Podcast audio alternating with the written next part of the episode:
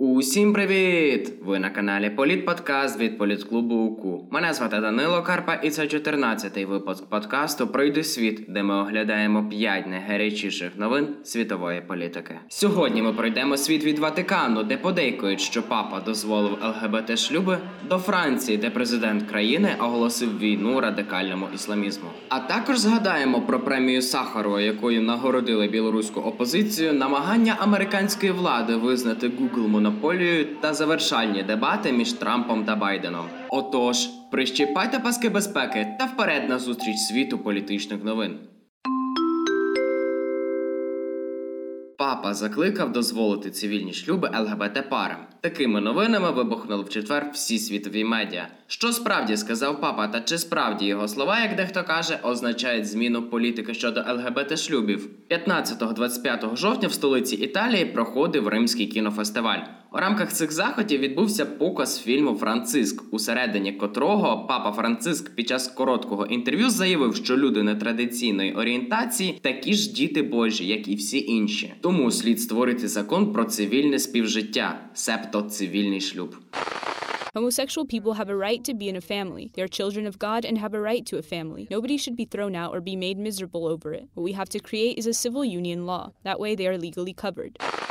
Ці слова викликали шквал критики серед католицького середовища, адже виходить, що папа захистив цивільні шлюби між ЛГБТ парами, попри те, що це суперечить церковним догмам. Так, з 2003 року, коли папою був Іван Павло II, церква навчала, що повага до гомосексуальних осіб жодним чином не може призвести до схвалення гомосексуальної поведінки або до юридичного визнання гомосексуальних союзів. Актуальним цей документ є й нині. То що насправді означає слова папи Франциска? По-перше, ніякої юридичної сили вони не мають. Його слова ж не енцикліка, основний вид папських документів. По-друге, навіть якби папа випустив енцикліку про допустимість цивільних ЛГБТ шлюбів, то це б точно ніяк не вплинуло на незмінні церковні канони, за якими таїнство шлюбу можливе лише як союз чоловіка й жінки.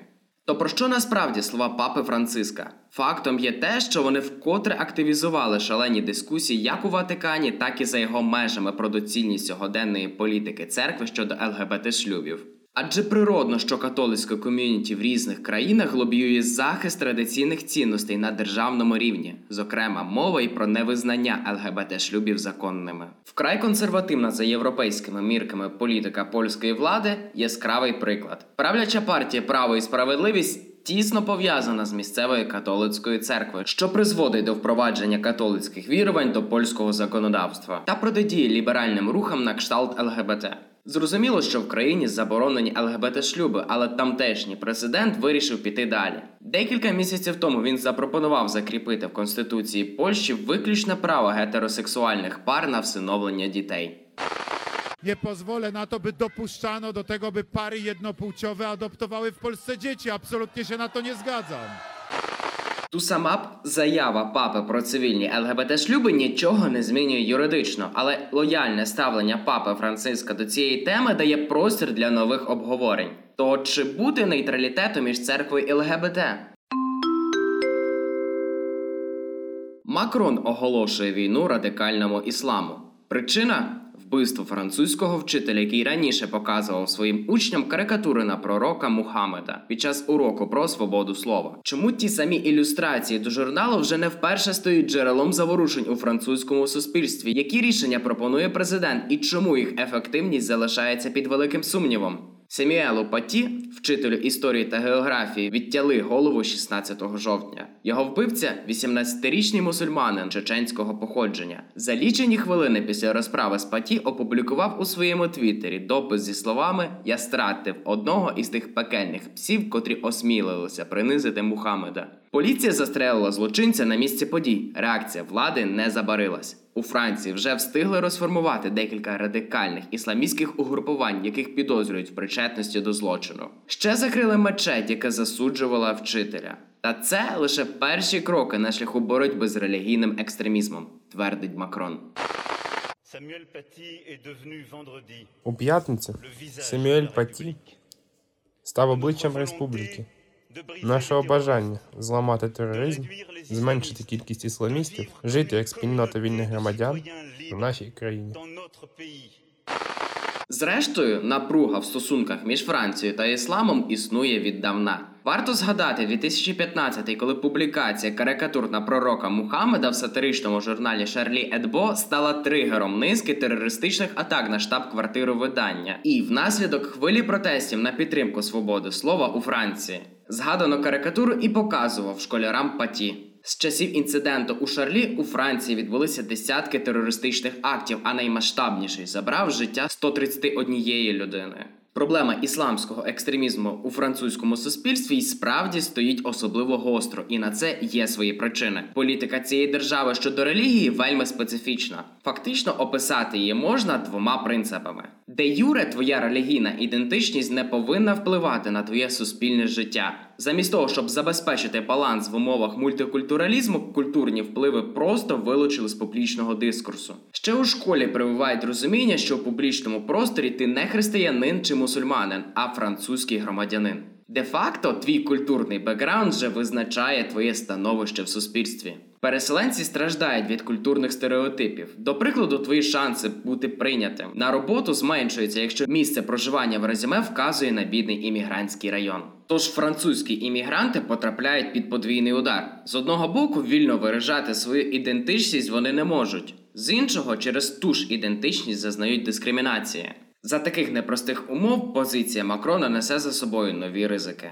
Для стабілізації ситуації в державі його заходи надто радикальні. Жорстка протидія ісламським угрупуванням призведе радше до посилення спротиву, а не стабілізації. А з точки зору багатьох французів, ті ж заходи недостатньо радикальні, крім того, запізнілі. Мовляв, якби президент взявся за ісламське питання швидше, численних інцидентів можна було б уникнути. Тож нова війна Макрона проти ісламу точно не розв'яже наявні проблеми, переконані експерти. ЗМІ вже не перший місяць палають новинами про події в Білорусі. Ми ж підготували дайджі з найновішої інформації, щоб тримати вас у курсі справ. Про премію Сахарова, ультиматум Лукашенко та смертельні протести розповімо далі. Білоруські мітинги переходять у ще гарячішу фазу від мирних закликів до кривавих побоїв. До активних протестів проти білоруської влади приєднується все більше громадян. На вулиці виходять пенсіонери, яких довгий час вважали твердим електоратом Лукашенка. Піснями, плакатами та вигуками літні люди закликають президента піти у відставку. Та навіть за такі, здавалося б, мирні вчинки силовики жорстоко карають білорусів. 13 жовтня у мінську поліціянти затримали власника квіткового магазину Максима Хорошина. Чоловік вирішив підтримати жінок на мітингах проти насильства, подарувавши кожній з них квіти. За таку активну позицію Максима спершу затримали, а потім побили до півсмерті у відділку поліції. Зараз він перебуває на реабілітації в одній із країн Балтії, але не відмовляється від своїх позицій і намагань протистояти білоруській владі, підтримуючи співгромадян у соцмережах. Максим впевнений, що білоруський протест переможе. Верю, что белорусская сила эмоциональная, она намного сильнее всех этих дубинок и всей этой злости. По- Поэтому я верю. Это просто вопрос времени. 10 жовтня ж невизнаний президент Білорусі Олександр Лукашенко зустрівся з політв'язнями у слідчому ізоляторі КДБ. Сам факт зустрічі є важливим, адже фактично означає визнання існування політв'язнів, протестувальників та опозиції. Раніше ж Лукашенко на контакт з опозицією не виходив та називав всіх своїх противників провокаторами. Метою зустрічі було почути думки всіх, але, начебто, за спільним рішенням учасників зміст розмови залишається у таємниці. Цитується лише одна фраза Лукашенка. Не надо зацикливаться только на Конституции. Половина, насколько я понимаю, здесь юристы и прекрасно понимают, что э, Конституцию на улице не напишешь. За активну ж боротьбу за права людини та свободу думки цьогоріч премію Сахарова отримала саме білоруська опозиція. На думку організаторів премії Європарламенту, білоруські опозиціонери стали взірцем для десятків тисяч людей, які від оголошення фальсифікованих результатів виборів щонеділі виходять на вулиці Мінська. Присудження премії ж дуже символічне, адже декількома днями раніше Світлана Тихановська висунула народний ультиматум Лукашенко. Ймовірно, тригером для такої гучної заяви стали слова її ув'язненого чоловіка. Сергій Тихановський у першій за час свого ув'язнення телефонній розмові порадив Світлані бути жорсткішою, зустрічатися зі світовими лідерами та продовжувати боротьбу. Натхненна словами чоловіка Тихановська й дала Лукашенку 13 днів на виконання трьох вимог. Оголошення про відставку, припинення насильства на вулицях, звільнення всіх політв'язнів. Якщо до 25 жовтня умови не виконують, наступного ж дня за обіцянками лідерки опозиції вся країна вийде на вулиці. Економічне життя країни паралізується і розпочнеться один із наймасовіших страйків за всю історію Білорусі. Та чи дослухаються білоруські протестувальники до слів Тихановської? Ось уже 27 жовтня, і справді чимало компаній закрилися на невизначений срок. Але поки страйк важко назвати загальнонаціональним. Ми уважно слідкуватимемо за розвитком подій та обов'язково розповімо про всі найгарячіші новини у наступних випусках Пройди світу. Міністерство юстиції Сполучених Штатів збирається судитися з компанією Google, яку звинувачують у монополізації пошукового ринку. І хоча судовий процес ще не розпочався, його вже називають найбільшим за останні десятиліття. Чому? These cases represent the biggest challenge to date to Google's dominance in online advertising. Якщо компанію визнають монополією, то власникам буде непереливки. Антитрестове законодавство США є жорстоким у цьому плані. Скажімо, стандарт Ойл Джона Рокфеллера, яка контролювала 90% нафтового ринку на вершині свого розвитку, Верховний суд розділив на 39 частин. Проте про монополістичний характер корпорацій минулого. Знали всі, а в сучасному світі подібні речі ретельно приховуються. Збирання доказів для позову проти компанії Google тривало роками. Це намагалися зробити і в США, і в ЄС. Корпорацію звинувачують в обмеженні конкуренції за допомогою ексклюзивних ділових контрактів. Йдеться про угоди з компанією Apple та провідними операторами мобільного зв'язку у США, згідно з якими пошукова система інтернет-гіганта встановлюється одразу по замовчуванню. Думки експертів майже одноголосно свідчать про доцільність судового процесу, а деякі конкуренти корпорації, наприклад, компанія DuckDuckGo, вже встигла зробити схвальні заяви. А от власник Google заперечує свою провину. У компанії заявляє, що позов буде штучно підтримувати низькоякісні системи пошуку, підвищувати ціни на смартфони та обмежувати свободу вибору людей, які дійсно хочуть користуватися пошуком від Google. Утім, опозиція дійсно велика. Генеральні прокурори 11 штатів та всі республіканці підписали позов проти Google. But experts say the cases against Google could signal a new era in enforcement and curtailing the power of big tech companies. Заступник голови Мін'юсту порівняв справу з історичними антитрестівськими процесами проти телефонної компанії AT&T в 1974 і Microsoft в 1998 році. Першу компанію розділили на 9 частин, а от друга зберегла свою цілісність. Обидва судові процеси тривали роками. То яка доля чекає на всіма улюблений Google? Відповідь на це питання може з'явитися не скоро. Другі завершальні дебати Трампа і Байдена відбулися 22 жовтня. Про що говорили кандидати та чим запам'яталася ця словесна дуель? As we welcome to the stage former Vice President Joe Biden and President Donald J. Trump. Новий формат дебатів однозначно покращив загальну картину. Цього разу модератор міг контролювати ситуацію, а мікрофон опонента вимикали під час промови іншого, щоб уникнути словесних перепалок, як це було минулого разу. Нагадаємо, 80% глядачів роздратували минулі дебати.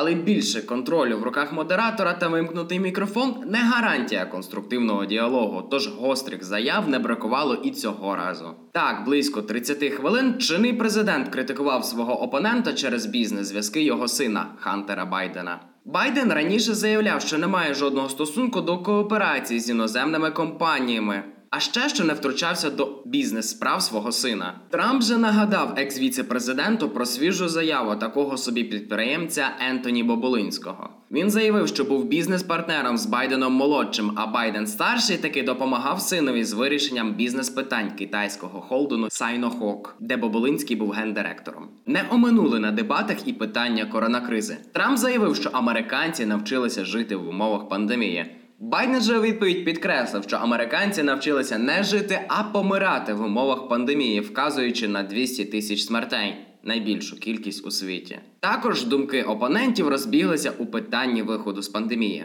Трамп наполегливо радив уникнути локдауну і звужувати карантинні обмеження, тоді як Байден упевнений, що країна не готова до цього. Come on, we're dying with it because he's never said, he said it's dangerous. When's the last time? Is it really dangerous still? Ще одним гострим моментом на дебатах стала дискусія про дітей мігрантів, яких розлучили з їхніми батьками. Йдеться про родини, які намагалися нелегально потрапити до США. Їх зумисли помістили у спецприймальники, розділивши дітей із батьками. Більшість батьків депортували, а діти залишилися в США. У той час, як Байден підтримав світову спільноту, яка критикувала чинного президента за таку політику та виявив емпатію до дітей. Трамп же відказав, що діти гарно доглянуті, установи, у яких діти залишаються, прекрасно облаштовані. Про расову нерівність цього разу говорили не так багато, але це не завадило чинному президенту назвати себе найкращим президентом у ставленні до афроамериканців із часів аж Авраама Лінкольна. Результати виборів передбачати складно. Однак, за даними соціологів, по завершенню дебатів глядачі цього разу надали перевагу Байдену, а не Трампу. Приблизно 55 до 45 відсотків. А ще станом на сьогодні уже більш ніж 45 мільйонів із майже 330 зробили свій вибір і проголосували на виборах достроково. Тож шанси на перемогу Трампа продовжують танути на очах. Такими були п'ять найгарячіших новин світової політики останніх днів. Дякуємо, що дослухали до кінця. Окремий плюсов в карму всім за підписки, поширення та фідбеки. Якщо ви досі не підписалися на інстаграм, телеграм та фейсбук політклубу УКУ, то мерщій зробіть це. Маємо багато цікавого контенту й там. Почуємось!